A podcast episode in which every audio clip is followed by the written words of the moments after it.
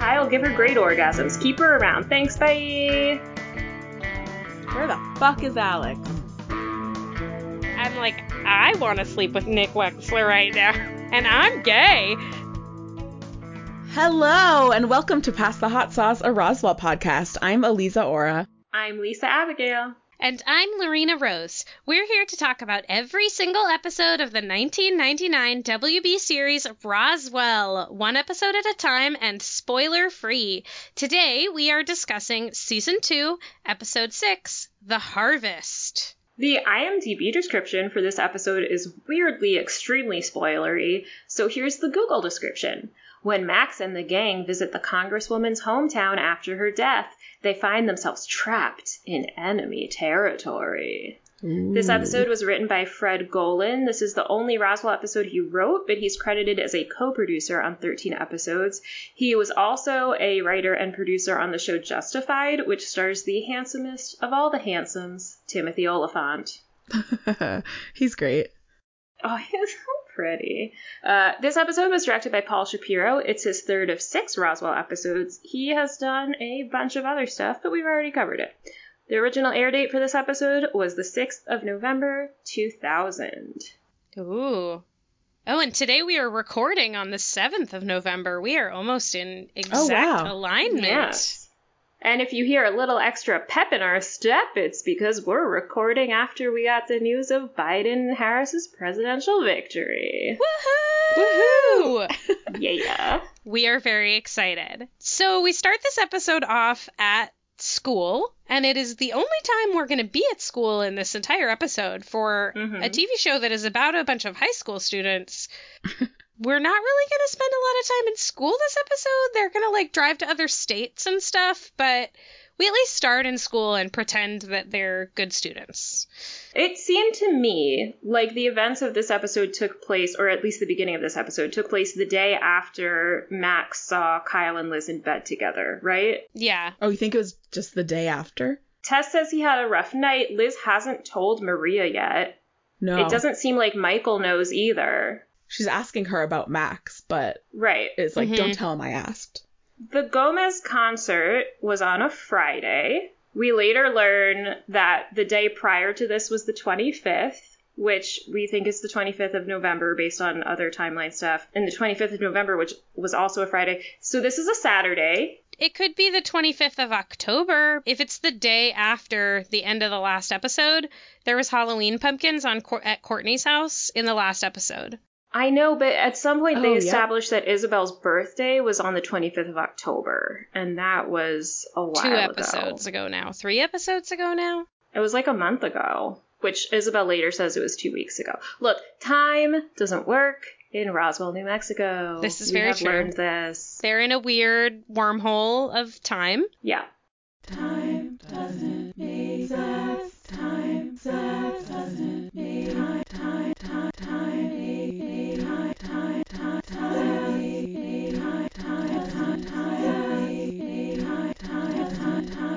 The point is, no one seems to know what has happened between Liz and Kyle and Max except for Tess. Mhm. But Michael, for whatever reason, waits until Liz has walked away to approach Maria, or he like pulls Maria aside. He doesn't want to tell Liz also, which I thought was interesting. Hmm. It's kind of like what Max used to do with Liz, where he was like, I'm going to tell you all the information before I tell anyone else. Like Mhm. Michael is doing this with Maria, even though their relationship is in a weird place right now. yeah, Mhm. Maria is mad at Michael, but he's kind of pretending that nothing's wrong. Yeah, I mean, they still, like, have something, you know? Yeah. There's still something between them, even though there's, like, tension at the moment. Mhm. Right. I also think it's such a big issue, and Michael really trusts Maria, so he knows even if they're going through something, she's going to be there for him Yes. and help him yeah. figure out what to do. hmm So they go to this classroom. Again, interesting that they didn't bring Liz in. They also didn't bring Alex in. No Alex Where this the episode. fuck is Alex? no Jim this episode. We're missing a lot of good people here. I miss and people who could be very helpful in this mission. I have decided in my head that while everyone goes off on their shenanigans this episode, Jim and Kyle have like a little bit of a bonding thing, and then Alex comes over and he and Kyle like stay up late roasting marshmallows in the backyard and commiserating about what a hard time they have trying to get with these Mhm. cute blonde alien girls. And like Kyle teaches Alex about his Buddhist lifestyle, and Alex is like genuinely interested because Alex is a good Yep. person. And Alex is like, oh, I have these essential oils from my friend Maria. Like, let's talk about spirituality and self care. I like this fanfic. This is Yeah. great. And then, like, in some versions of this in my head, they take off their shirts and braid each other's hair. But I mean, I don't know. Whatever. Open to interpretation. I don't think they have long enough hair for braiding, but they could do like some little like pigtails, maybe some little like they could get wigs or weaves or whatever. yeah. yeah. Okay. I mean, if they can't braid each other's hair, I'm sure they could find some other way to pass the time. Yes, this is very true. I like this fanfic a lot, Lisa. Please write Thank it. you. Yeah, can you? Yeah. Lisa slash fic corner. So I don't know about you guys, but I thought that Tess was like a little touchy feely with Max here in this classroom. Yes. You know, she Yes. like goes up close to him with her hand on his shoulders, like, Max, what are we gonna do? So Agreed. she's taking her claim. Yeah.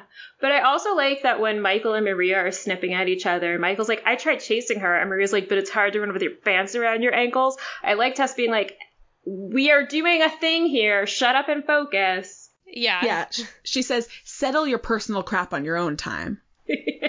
I love her there. That's so good. That was great. Um, they think that Courtney was working with Whitaker. I'm gonna be curious as we get more into this if y'all think that's accurate or not, because I feel like it's maybe not true. If they were working together, why would Whitaker have like surveillance photos of her like that? Right. And like it doesn't seem like Courtney is with this other group of skins. Like she wasn't planning to go to this harvest thing. Right. And like she doesn't seem to know what's going on. Anyway, we'll get there. Yeah. And yeah. So I also thought it was fun that I guess because it's Saturday, like the teacher left a TV on in the classroom to scare away any burglars who might walk by. They're like, no, someone's home. There's a TV on. And this is where we find out that Whitaker has been declared dead. Dum dum dum. Credits. Yeah. From a car accident. Interesting. The newscaster who delivers this news is played by Bella Shaw, who has played a newscaster in a number of things and who has a professional background as a newscaster. No Oh, way. wow. That's great. So was was Liz the only person who worked for her? Because there's no one in her office. Liz is answering all the phone calls, reading all the mail, and over the phone she's like, "No, we haven't set a date for the memorial service." What? Why would her office be the one setting a date for her memorial service? Well, and why would Liz be playing it? When Whitaker hires her, she says, "Oh my, I have my paid staff to like compliment me or whatever it is, right?" Like Yep. she has to have staff in Washington. You can't just have one field office. Ugh. But okay, so before this, we see on the we see on the news that Whitaker died in Copper Summit, Arizona. This is the day before. So if we're thinking that this is the day after the last episode, Future Max visited on this day and wasn't like, oh, hey, you know what would be a fun thing to warn you about? Tomorrow, like, y'all are gonna get sucked into this trap thing, so, like, look out. Which, look, I wasn't there for the last episode, so I didn't get to bring up all of my questions about time travel, but, like, why that day? And why didn't he warn them about anything Yeah. that was to come? Why didn't he come earlier when Tess first arrived or before any of this? Why didn't he come later, right before Tess was asleep? Why didn't he say, hey, here's some important information that could save you from getting killed? I don't know. Maybe he didn't know what time period the Granolith was going to spit him out in. So when he arrived, then he knows when it is and where in their progression he is and has to, before he even shows up at Liz's house, maybe he bought a newspaper to see what day it is and has formulated a plan Yeah. of what's going to happen. But also, you have to be super careful when traveling to the past, and you can't like really tell people that much what's about to happen because you could like mess with the whole timeline. That was his goal, was to mess with the timeline. Too many ripples. Too many ripples. I still think he should have just come back and been like, Liz, I love you. We're going to be together. Everyone else be really good friends with Tess. Don't let her leave. Kyle, give her great orgasms. Keep her around. Thanks, bye. Tess would have been into it. Then we wouldn't have a TV show filled with ennui and drama. Yeah. I know, but we would have had like Kyle Tess sex scenes, which I feel like would have been pretty hot. Oh, hell yeah. Lighten those lamps. Okay, did anyone else notice that when they find this letter and they see that it's from Copper Summit, did anyone else notice the way Emilie de Ravin said Copper Summit? Because her accent No. is so bad. She's like, Copper Summit. Copper. I like I can't do it, but like she really hit that R. In general, I have felt like her accent has been improving a little bit. It has. But yeah, it definitely has. like maybe they have a dialect coach in season two. I've tried to like check in Yeah. the credits if I see a dialect coach. I haven't Oh yeah? seen one listed, but she's her accent in general seems to be improving a little bit. Yeah. Um, I did notice on that letter that there was a, a postmark that just said the year and didn't say the date that it was sent, which is not how postmarks work. But anyway, also like Liz has been telling people for two to four weeks that the congresswoman is just on vacation Yeah. and everyone's And, cool and with her it. plan was to do that indefinitely. And like, Yeah. isn't Congress in session? I think Congress people are required to publish their schedules, so like you know Yeah. what they're doing with your taxpayer dollars. It's it's a TV show. So Max says we're going to Arizona and like reluctantly tells Liz that she has to come too. yeah. After sort of accusing her of leaking the news of Whitaker's death, which I hated a lot. Yeah. And they mention that this uh, this letter that comes from the Universal Friendship League that the T Greer is associated with the Philandra project. Mm. What's that gonna be? So Isabel reacts to that. Yes. Very clearly reacts and then she's like, "Oh, no, I don't I don't Oh, that doesn't nothing. mean anything to me." I don't know what that is. That's not my name from our other world. What? Huh? Isabel's doing the Max thing here, which is like, I have important information that definitely affects other people, and the smart thing to do is to tell them so we can strategize about it. So I'll just keep my mouth shut. yep. This is also like a big thing to to keep inside and not tell anyone. Yeah. You know, like I'm I'm worried about Isabel. Yeah, she had I a love lot her. of trauma. I mean, they've all had so much trauma, but like, she just accidentally killed someone. Yep. And has this big thing that she's keeping a secret of like that she betrayed her family and her people and or whatever alien people, whatever they call them. I wonder too if the name Philandra like is a play on the word philander or philanderer. Ooh. Interesting. Which Yeah. I looked up the definition of it, and the definition that I'm seeing for it from Oxford Languages, like it's spec- like a philanderer is specifically a male that has casual relationships with women. Then philandera, maybe. oh, maybe. It's for a woman. I don't know. But yeah, anyway, I thought that was I thought that was an interesting, probably not casual parallel that was made when they chose that name for her, since she Hmm. Betrays Michael and has an affair with this uh, unknown character named Kivar. We find out later in this Mhm. episode that she betrayed her family and her what we have thought up to now was her partner, the love of her life in the other world, Michael, to be with this other this other alien, Kivar. Yeah. I one of the things I thought was interesting here was that Max says Liz has to come with them because she's the only one with a legitimate connection to Whitaker.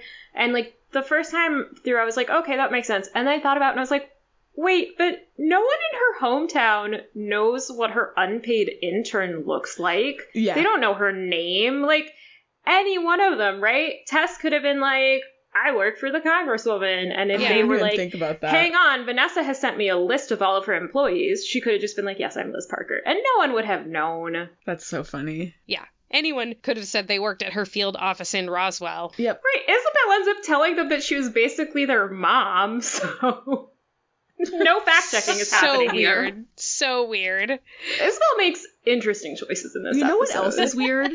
that on the drive to Arizona, they're in the Jeep and Liz is driving. Uh-huh. And like I get taking turns driving for like a super long drive, but this is like what, like a 6-hour drive? This is like a yeah, it's like a six or seven. I think it's closer to seven hours. We find out it's 400 miles away. So okay, I'm sorry. Are they driving through the night on a Saturday?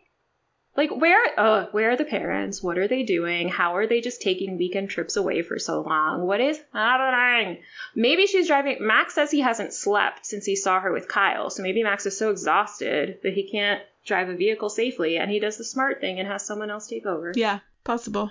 Also, uh it's worth mentioning that Copper Summit is not a real place. No, it's not. But they do say it's like it seems to be implied that it's close to Tombstone, so I just looked up how long it would take to drive from Roswell to Mhm. Tombstone, which is 435 miles, and the mom says that it's about 400 miles to Copper Summit. So All right. this is a weekend trip that all of their parents are just cool with, I guess. Yeah. They don't tell their parents where they're going. I'm sure their parents don't know. Their parents don't Yeah, I- care what they're doing. They're like Yes. not around. And like Tess still just has no legal guardian. She's just on her own, and Well, we don't know if like if Valenti has like made himself a legal guardian of her. maybe yeah. We don't know. Um, so we go to Courtney's apartment, which is a completely different set than Courtney's apartment last episode. Locations department, you are killing me. Why? It's dark. We're not going to notice. It's dark in there. We won't notice. We're 16 year old kids. We don't notice these things. Oh my god, and Maria says it's like we're Scully and Mulder or something, which is awesome and so cute. Every time I've listened to that episode, I have not been able to catch what she is saying there. So thank you for clarifying that for me, Oh, Elisa. really? I'm always like, wait, what? I watch with captions on Got it. so that I don't miss anything. But yeah, no, it's an X Files reference. It's definitely an X Files reference. Nice. oh, for sure. She also then is like looking at her CDs and she's like, Culture Club, Wham, the Backstreet Boys. Oh god, she really is an alien. This one. okay, okay, Maria. Wasn't it the Backstreet Boy that we had at the end of the last season? Yes. Yeah, for about a second. So Howie. in this universe, does that mean one of the Backstreet Boys is canonically an alien? Yes. Okay. I also this is like a reunion of the sleuthing team of Michael and Maria that we saw in season one when they were Yeah. like looking for evidence in the FBI agents. And she was like really good at it because of all of her babysitting days. And now she's just like stumbling around laughing, being like, What are we doing here? Also, when she finds that piece of skin, I'm wondering maybe it's just like fresher than other pieces, but other ones they just like disintegrate. And this Yeah. one she lifted it up and it didn't. yeah. I decided this was because I think she's the only human that we've seen touch the alien skin. So I decided that it was just Oh. aliens who make the alien skin disintegrate. I like that. Okay. And definitely not just that the show wanted her to have this reaction of being like, ew, ew, oh my god, ew, which she's very good at. Yes, Yeah, she she's is great. excellent at it. Oh, I also love her intense freak out over the uh Michael's shrine. Yeah, was it really worth screaming like that? No, but it's fun. You know, you think that she just saw like a dead body or something. Totally. So we get our second in a row Elvis reference here. We had one in the last episode, and here Ah. Maria says it's Graceland and you're Elvis. Can we talk about all the things that are in this shrine for a second? Because you know that I Mhm. freeze framed it. Yeah, okay, of course I know so you did. here's here's what I caught. There's the Metallica shirt that Michael points out that she Mhm. like stole from work. There's a pair of boots. They look like Doc Martens. There are many pictures of Michael. One of them is framed in a heart. In one of them, I will have to put this on Instagram because it looks like he is just passed out. Like Yeah. his eyes are like a little bit oh it's very weird.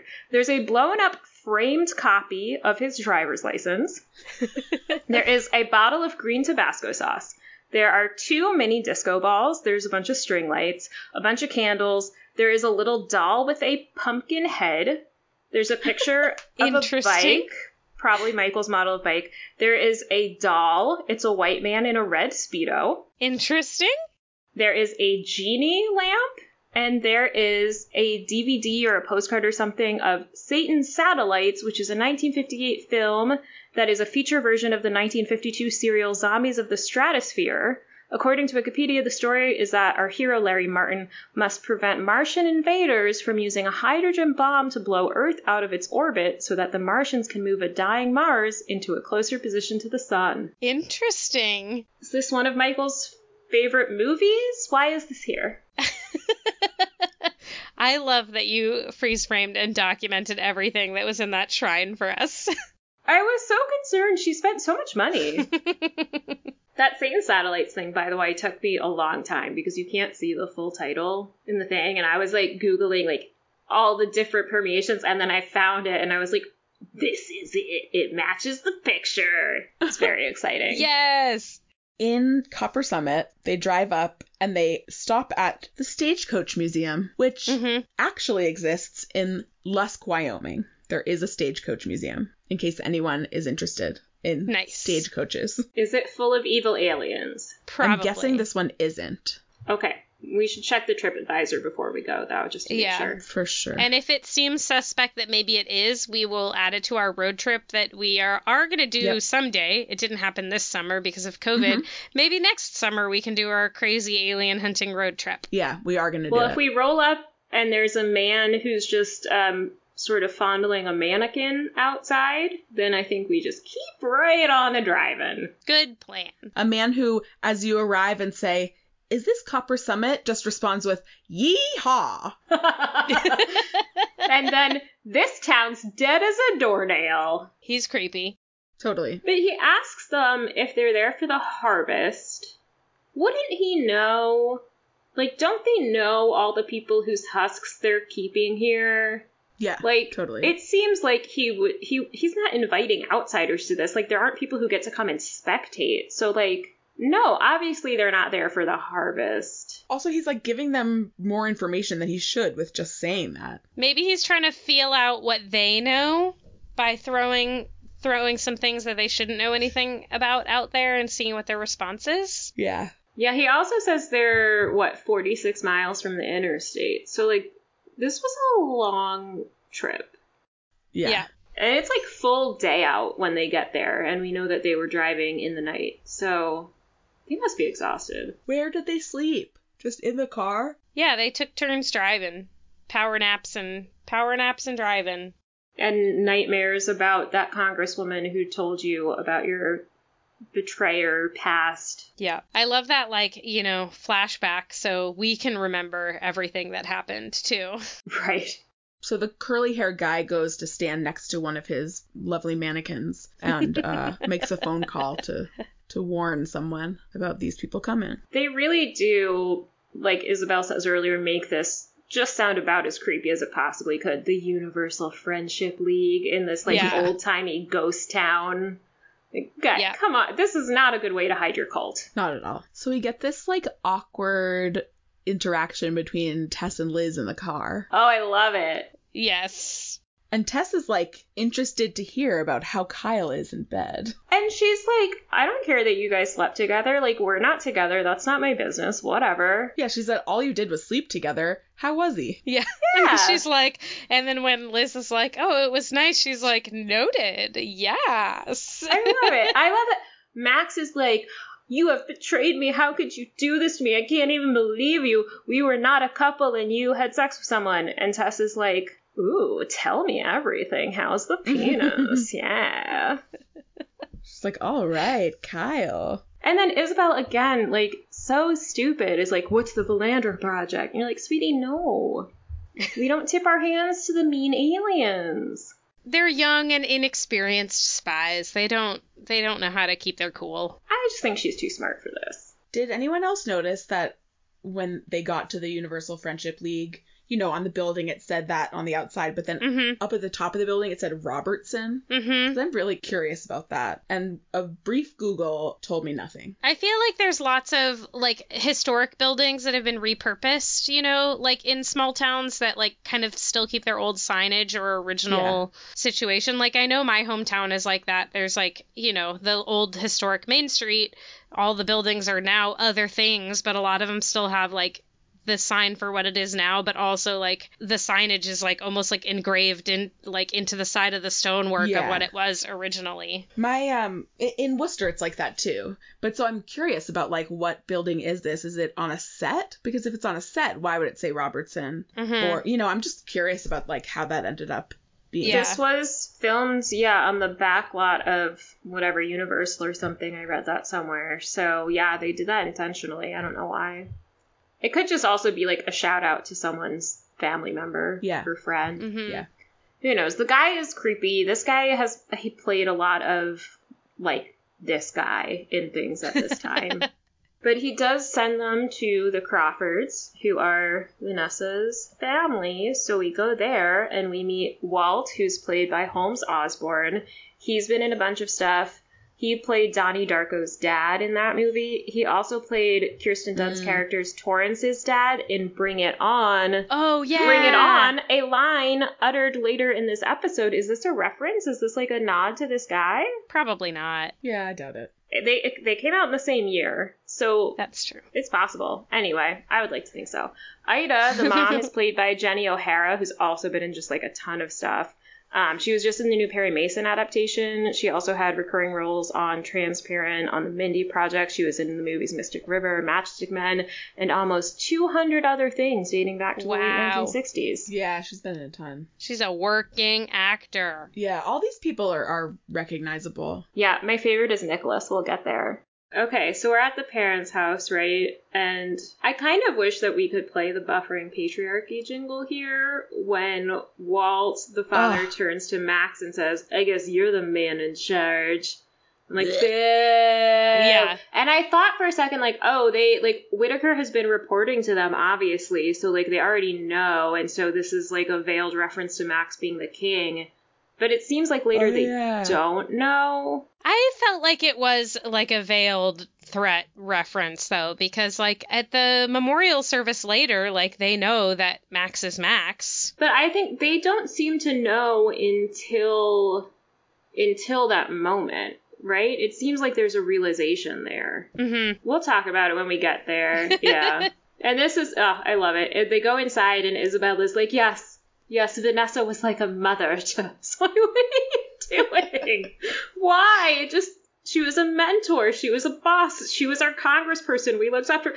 She was like Yeah. a mother? Are you come on? If I can I just give a tip to anyone trying to lie about something? Don't volunteer extra information. Yeah. You know, she's just like saying all this shit that is just not true and like why even say anything? Right. You're already in the house. Like they've already invited you. Right. They already know that Liz worked for her. Like we don't need anything else. Yeah. So then we meet Not very Nicholas, Vanessa's brother. There's a 20 plus year age gap between them and no one questions Yes. this. Yes. It's fine. I was thinking later, uh, the, the only thing that, because I also was like, he's so young, but they mentioned later that Vanessa was adopted, so perhaps Nicholas Mm. is also adopted in their cover story of being a family. Like they adopted, and like Vanessa's mostly grown up, and they feel like they still have energy to like give Yeah. back to the foster kid community, so they like adopt another kid. Or this is a huge red flag that they're definitely aliens. Yeah, that too. Right. But the but I mean there could also be a big age difference if she were adopted and he were their biological son. hmm Because you know, they could adopt a kid who's already older. Yeah. Um, okay, so Nicholas is played by Miko Hughes. Eliza, you said he looked familiar. Yeah. He and I share a birthday. He's exactly two years older than I Oh, am, which what, means he's 14 at the time of this episode. I suspect, Eliza, that you recognize him from the same thing I remember him from, which is Full House, where he played Aaron, the little boy who bullied Michelle, Yep. who was Mary Kate and Ashley Yep. Olsen's character. Whoa. I feel like you can picture him with his little mean face, like pointing with his little bowl haircut, right? Oh yeah, totally, totally. That's what I know him from. And then Ida is like, hey, four children, do you want to stay at our house overnight? So I feel like they have to at least be suspecting that they're aliens at this point, right? Because otherwise, like, this is so weird. Like, where does she think their parents think they are? What was their plan? Were they ever going to get a hotel or were they just hoping to be invited to stay here? The weirdest part of this whole situation, though, is that Ida is feeding them Rice Krispie treats and homemade pickles.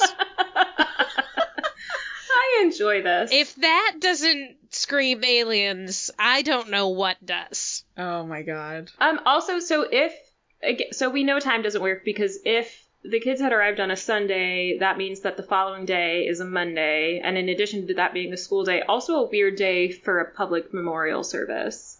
hmm So yeah, we're in an alternate universe. The calendar is different. It's fine. Or you can have a memorial on a Monday. Whatever. You can have it whenever yeah. you want. Yeah. My friends got That's married true. on a Tuesday because the venue was cheaper. yeah, I feel like that's probably not the concern here. I've been I mean, I've been to weekday memorials before, weekday funerals. Same. I feel like it's more common for Jewish people because we have a time crunch. It's true. Yeah. Yeah, you you don't wait till the weekend. Right. Like, I feel like most people would do it, especially if it's a public thing. Like, they have TV cameras there, which we'll talk about because I don't understand that. Um, but first, we go to Michael's apartment. He and Maria are like staking out the spot across the street. Maria has some more great lines where Mhm. she's just like, uh, so I don't love where she's like, from now on, you should just consider everything to be your fault because I feel like that's such a trope of like boys and girls in relationships. I'm like, blah. Yeah. But I do love when Michael is like, oh yeah, Courtney is obsessed with me. And Maria says, well, I guess that makes two of you then, doesn't it? Like, oh, zing. Yeah. Zinger. And then Courtney just sneaks up behind them. Yeah. Because Courtney's a much better spy than they are. Yes. Yep. I mean, she's been spying on him for probably as long as she's been in town. Yeah, Mhm. definitely. Okay, but then Courtney says she's not obsessed with Michael. She follows him in the political sense, to which I say, uh, there's a shrine in your closet that would beg to differ. Courtney. Yeah. That's not a political shrine. Courtney says, I follow him in the political sense, to which Michael replies, Our leader?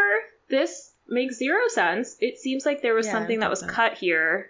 Did y'all notice this? Like, this is really bizarre. It confused me too. Didn't make sense. It seems like maybe it was supposed to go after Courtney's later line where she says, You're our leader, our salvation. But, like, I, this just seemed weird. Like, I don't know who, Yeah. if the director messed up or the editor messed up or the network messed up, but Yeah, I feel like it was probably in editing. Probably.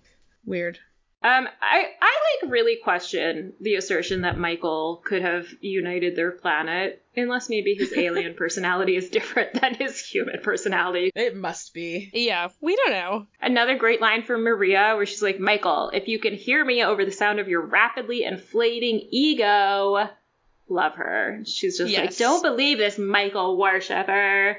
And Michael is just like, no, I, I don't believe you, but tell me more about this worship thing. Yeah, tell me more. She also explains that she's not with the other skins.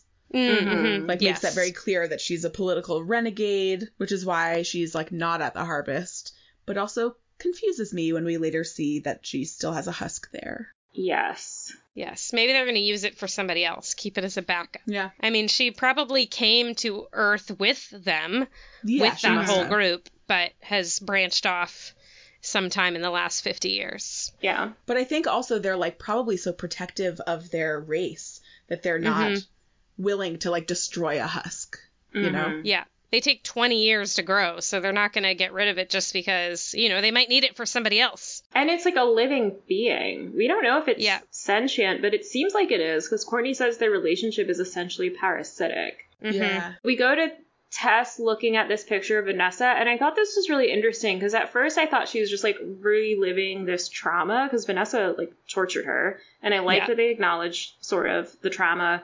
But then I'd also was like, wait, well, is she actually just like pulling memories from the photo, and these are the only ones she can access? Because it looked like she was trying to use her powers in some way, right? Oh. Hmm, maybe. I just felt like she was flashing back to the torture. Yeah, I thought maybe like she was trying to pull out information because then she asks Ida to tell her something. Mm, that's true. I felt like she was just trying to like cover up her upset when Ida interrupts her memories. Yeah, maybe. Also, she's she asks what was she like when she was my age, and I kind of it makes me wonder like if she is seeing some parallels between herself and Whitaker. Hmm Mm, yeah, Although we know Whitaker never was her age.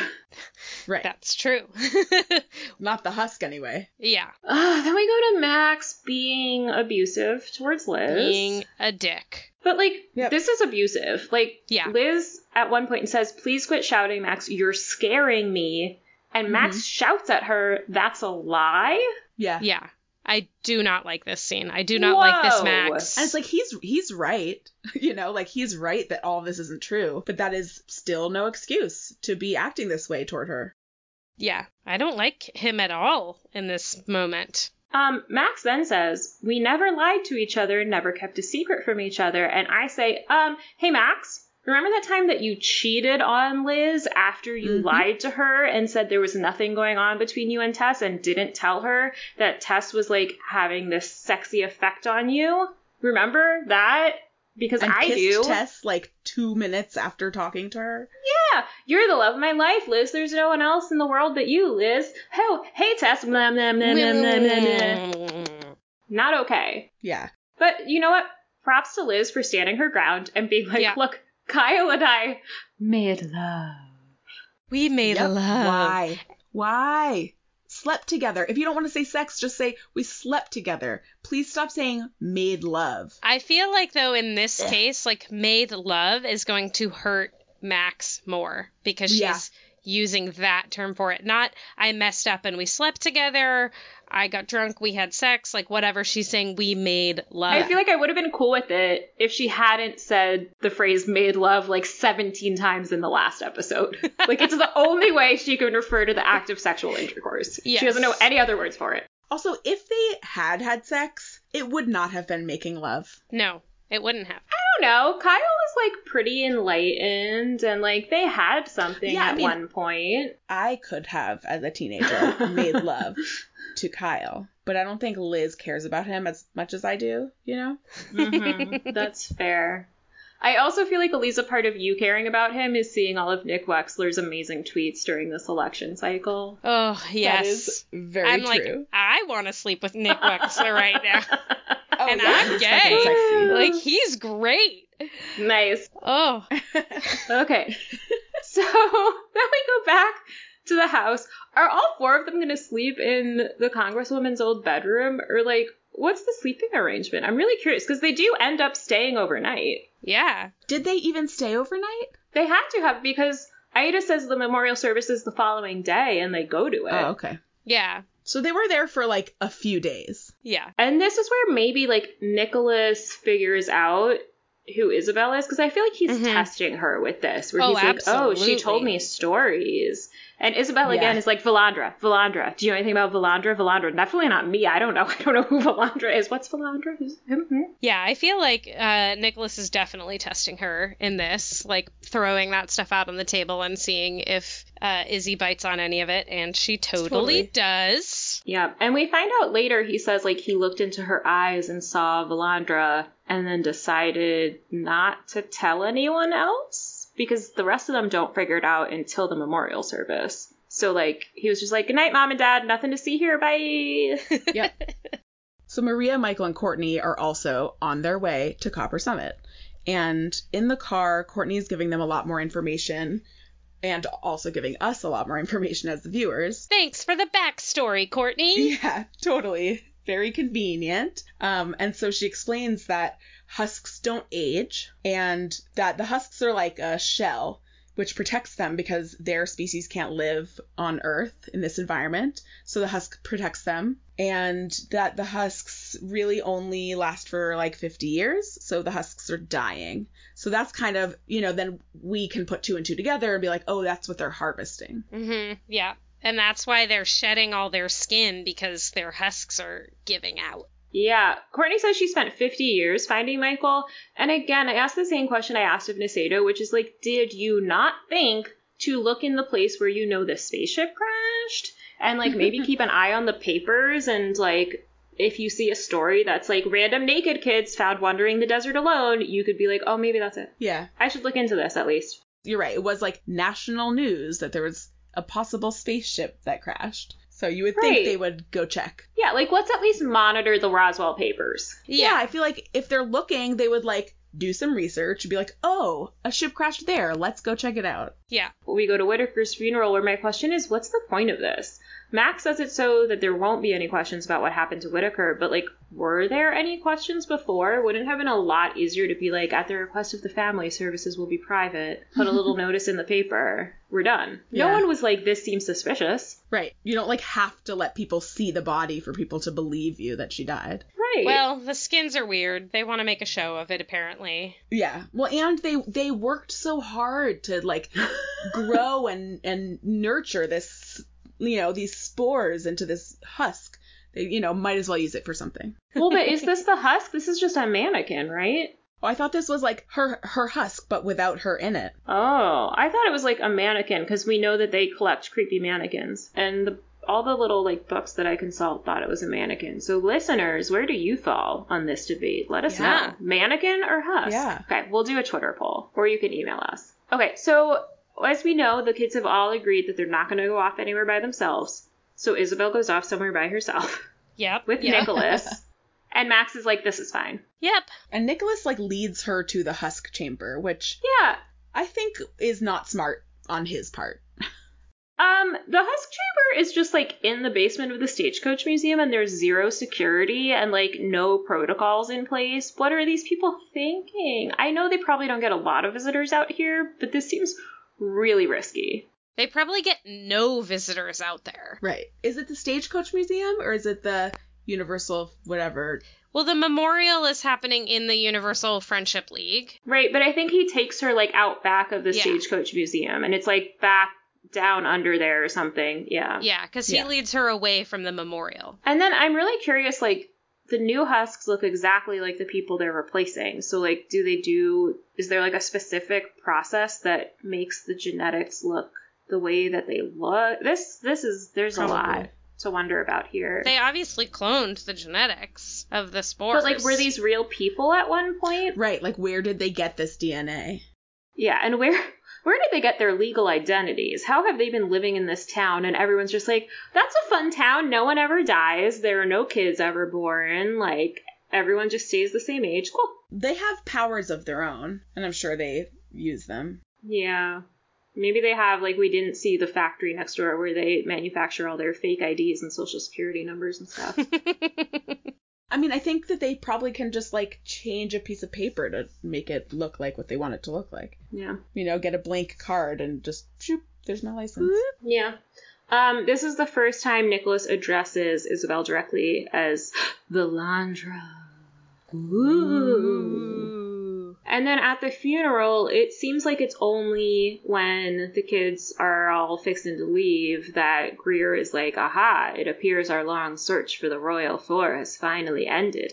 How convenient of you to deliver yourselves to us. Which, mm-hmm, yeah, totally. yes, very convenient. Good job, team. Really, Vanessa didn't tell them at any point. I think I found some aliens. She might have, but they might not know exactly who it is. I guess, but I feel like they would have wanted information. We also don't really exactly know where she stood politically. Within Right? them. Like- yeah. If she's a follower of Michael too, then she wouldn't have called them and told them, maybe. I, I don't know. Yeah, Because she was. Are they all followers of, of Vilandra? No. it's really unclear. I think that they're this group seems to be opposed to both Michael and Max. And they're yeah, they're followers of Vilandra. Courtney is a follower of Michael. Nobody here is a follower of Max. Mm-hmm. As it should be. Sorry, Max. You're fired. You're out. So as the kids are leaving, like all of these skins all of a sudden get real itchy all at the same time. The cameraman is like pulling skin over his head. It's very gross. Oh. I'm like, ha- why? They're not not even being subtle about it, and they know they have visitors. yeah, I whatever. And I really am disappointed that we don't get to hear the alien names of Max, Tessa, or Michael. They just uh, they're like, oh, this is must be the king and his bride, and it's like, well, just say their names. Yeah, what are their names? We know Vilandra's name. What are the rest of their names? I want to know. I want to know too. I also I am curious about this energy shield battle. Like, why don't all of them just join in from the beginning? It should just be Max Yeah. and Tess from the very beginning versus everyone here. But instead, they're like, let's just see how this plays out for a minute, and they all just watch this one-on-one face-off before jumping in. Maybe they kind of T Greer is obviously sort of their leader in this situation while they wait for Vilandra, so maybe they're just letting him handle it. Yeah. We go back to the husk storage facility where Nicholas tells Isabel, like, when it looked into your eyes, it was Vilandra who looked back. And then he tells her about Kivar, her lover, that she sacrificed everything for. And I'm really curious if where we're going to get to meet Kivar. And if we do, is there some, like, really good stunt casting? So I feel like stunt casting was a big thing at this time. I mean, it still is, but, like, all of the hot teen stars would, like, bop from show to show. I really want to get, like, a Chad Michael Murray stunt cast for Kivar at some point. I feel like we don't, but Lucas I would love that a lot. I love Lucas Scott. Um, so this is my least favorite part of the episode. Oh, okay. When he starts complaining about like how he's grown less tolerant of the female sex just because like he doesn't get the attention he wants Blech. because he is in the body of a teenager. Incel. Also, like, why does his husk have to be a teenager? Like maybe he didn't choose, maybe it was an accident. I don't know. Maybe he got the short straw. Also, I was really curious like, did Isabel forget she had powers? Because he's like, blam, blam, blam, and she's just like, oh no, ow. Yeah. I like to think that what happened is she's like so traumatized by the pain that she inflicted on Congresswoman Whitaker and like causing that death that she's just like, I can't trust myself to use my powers right now. I don't know my own strength. Yeah. But I'm feeling like, no, it was probably just that this is how they wanted the thing to go. And then Michael shows up and rescues her, helps get her out of there. Yeah, she could have rescued herself. Yeah. She's perfectly capable. Yes, she is. Totally. But she's still, you know, she's still dealing with trauma and like it was nice to have the support Yeah. Of like her pseudo brother slash lover. In like a not that creepy way. Because like they're not really lovers and they're not really Yeah. siblings. They're neither. Yeah. So Nicholas asks about the granolith. So like other Mhm. people know about the granolith. I mean, I guess we know that the skins know about it, but yeah, Isabel just denies, denies, denies. Good lying, Izzy. For once. Yeah. Yeah. And then Courtney very helpfully breaks the whatever life support system for these husks. But I'm really curious, like, what is the link between the current husks and these new husks? Because this immediately has an effect on all the skins who are walking around upstairs. Yeah, that surprised me. Like they are like connected to to their husks. Yeah, I guess maybe if it has something to do with it being like a clone of the original husk, there's like, you know, an an additional point of connection there, maybe? Yeah, cuz I I mean, I thought of it as like hermit crabs. You know, like when this one doesn't work anymore, they like scuttle out Yeah. into the new one. Right. But uh no, it lo- seems like there's some kind of connection between them. But by smashing the power source, she's also sacrificing herself. Yeah. It was a a brave move. Yeah. But this somehow makes the Stagecoach Museum blow up, which I have questions about. and Michael stays behind to rescue, it seems to be Courtney's husk, right? Yeah. Yeah, yeah, it's like Yeah. pretty clear. Which, like, ew. But also, how is, is this going to help? We know it's disconnected from its life support system or whatever, and he just throws it in the trunk like a dead body. Is she gonna be able to Yeah. revive this? What's the plan? You'll have to wait and see if this show ties any loose ends up on that. Um I do like that he did that though. Yes. like recognize that she quite possibly sacrificed herself to help them. Like she made it very clear which side she was on and like, you know, he recognized that and and tried to save her. Yeah. I think that was really nice. And then we find out that the skins are not totally down for the count. They're like, oh, we're as good as dead. And Nicholas says, we may be as good as dead, but this is not the end. Even if we don't have husks to move into, we're gonna fuck some shit up while we wait to die. Yeah, might as well, right? Gotta go out with a bang. Yep. Also, they just killed like essentially a whole town's worth of people. Like were Mhm. they all evil? Do we know that? Yeah, I mean, we don't know if these. We don't know the state of their planet right now. It's extremely possible that they just committed genocide. Yeah, absolutely. Like, I feel like we should give a little bit of weight to that. These kids just, like, killed a bunch of people. We also don't know enough to know like okay, like she wants Michael in charge. They want Vilandra or whatever, but we don't know why. Is it because they believe that this person will will save their species? And you know, I feel like I don't know. I feel like their goal was survival. Regardless of their goal, do our kids have a right to decide to kill them anyway? Like, even if these are all evil people and they all hate them and whatever, like, you still don't have a right to just murder them all. So this is I'm rewatching The Hundred right now, along with Ashley, and this is a question kind of that is brought up a lot in that show of like, you know, is it okay if if it's saving the lives of your people, is it okay to kill other yeah, it's people? a deep ethical question that I don't think this show really engages with. Mm-hmm. Yeah. Yeah, so I recommend The Hundred. I think a lot of shows don't really engage with that concept though when it yeah, comes up. no, they just we we follow you know our main characters and like that is Mhm. where the focus is, and you don't really deal with like the aftermath of a genocide that they just left behind. Right. So I have a lot of unanswered questions in this episode. Mm-hmm. Uh, we talked about some of them. So I'm curious about the relationship between Courtney and Whitaker and between like Courtney and the UFL. At some point, she must have been involved with them since they have her husk. Mm-hmm. So like, when did she split from them? What did that look like? Curious. Why does it take 20 years to grow new husks? How did they create the original ones? Did they like have them with them when they came to Earth? Had they made them ahead of time? Or like, I don't know. If they knew it was going to take 20 years, why didn't they start earlier? Or did they not know? I don't know. It was so interesting that he said that they grew from spores. Yeah, like a fungus. Yeah, it's like a okay definition of spore.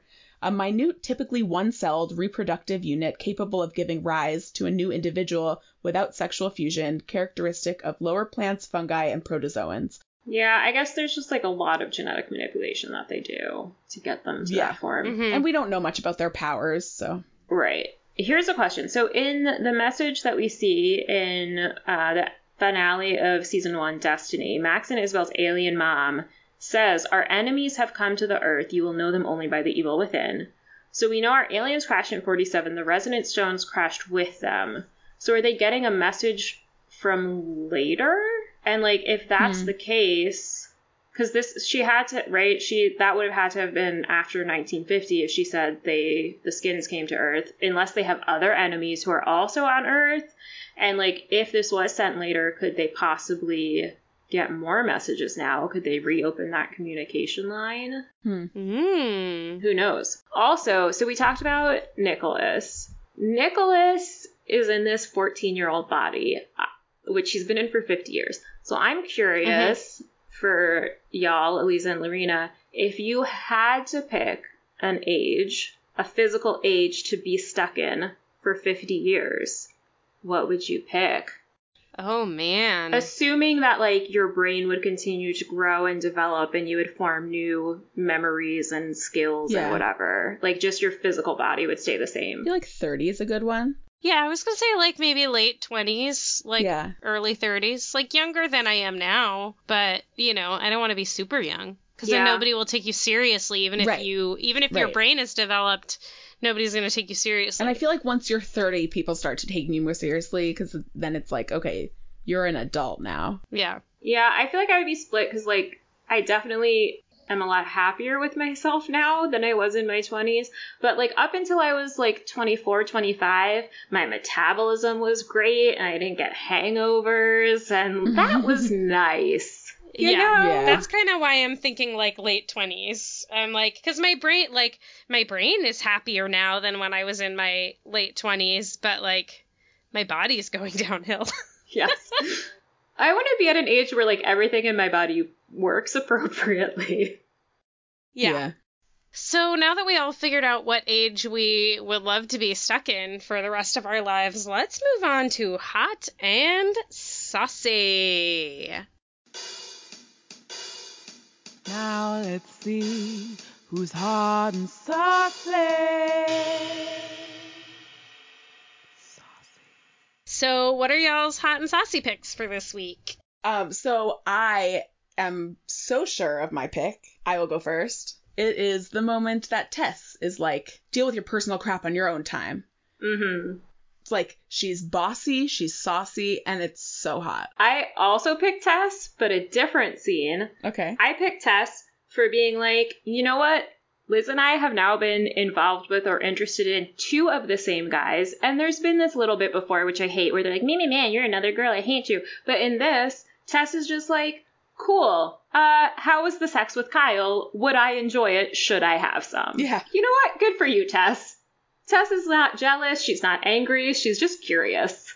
She wants to know how Liz would rate the services that she she received from Kyle. Yes. I thought about that moment, but what I ultimately chose was just Isabel's black boots.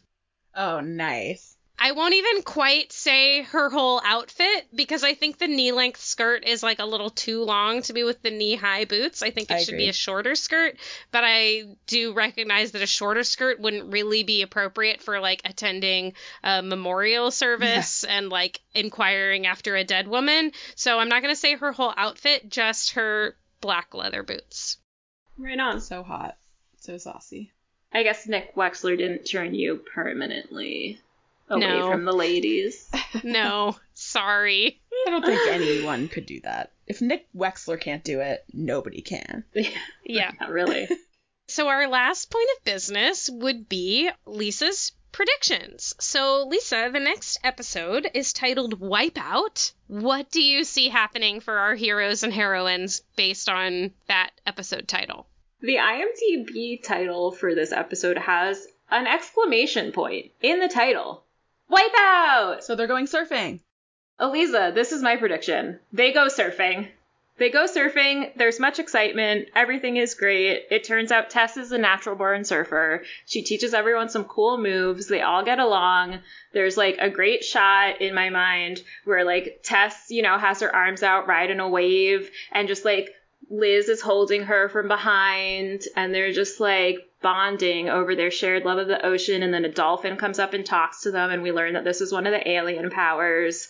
Um, so yeah, basically they're Aquaman in the next Nice. episode. That's my Nice. prediction. Cool. I like it. Thanks for joining us for today's episode. We'll be back in two weeks on Tuesday, November 24th with Season 2, Episode 7, Wipeout. Thanks so much to everyone who entered our giveaway on social media. It has now been closed, and our winner is at Roswell Geek. Look out for an email from us, and we will be sending your prize shortly. Thanks so much again to everyone who took the survey. We really enjoyed getting to know more about our listeners. As always, you can follow us on social media on Twitter and Instagram at Roswell Hot Sauce, and we also have a Facebook page. You can check out our show notes and more info at roswellhotsauce.com, and you can always send us an email at roswellhotsauce at gmail.com. Pass the Hot Sauce is produced and edited by Ashley Hullett. Our theme music is by David Belcourt, and our logo was designed by Billy Murray. Until next time, remember. The point is, I've been a babe for 50 years.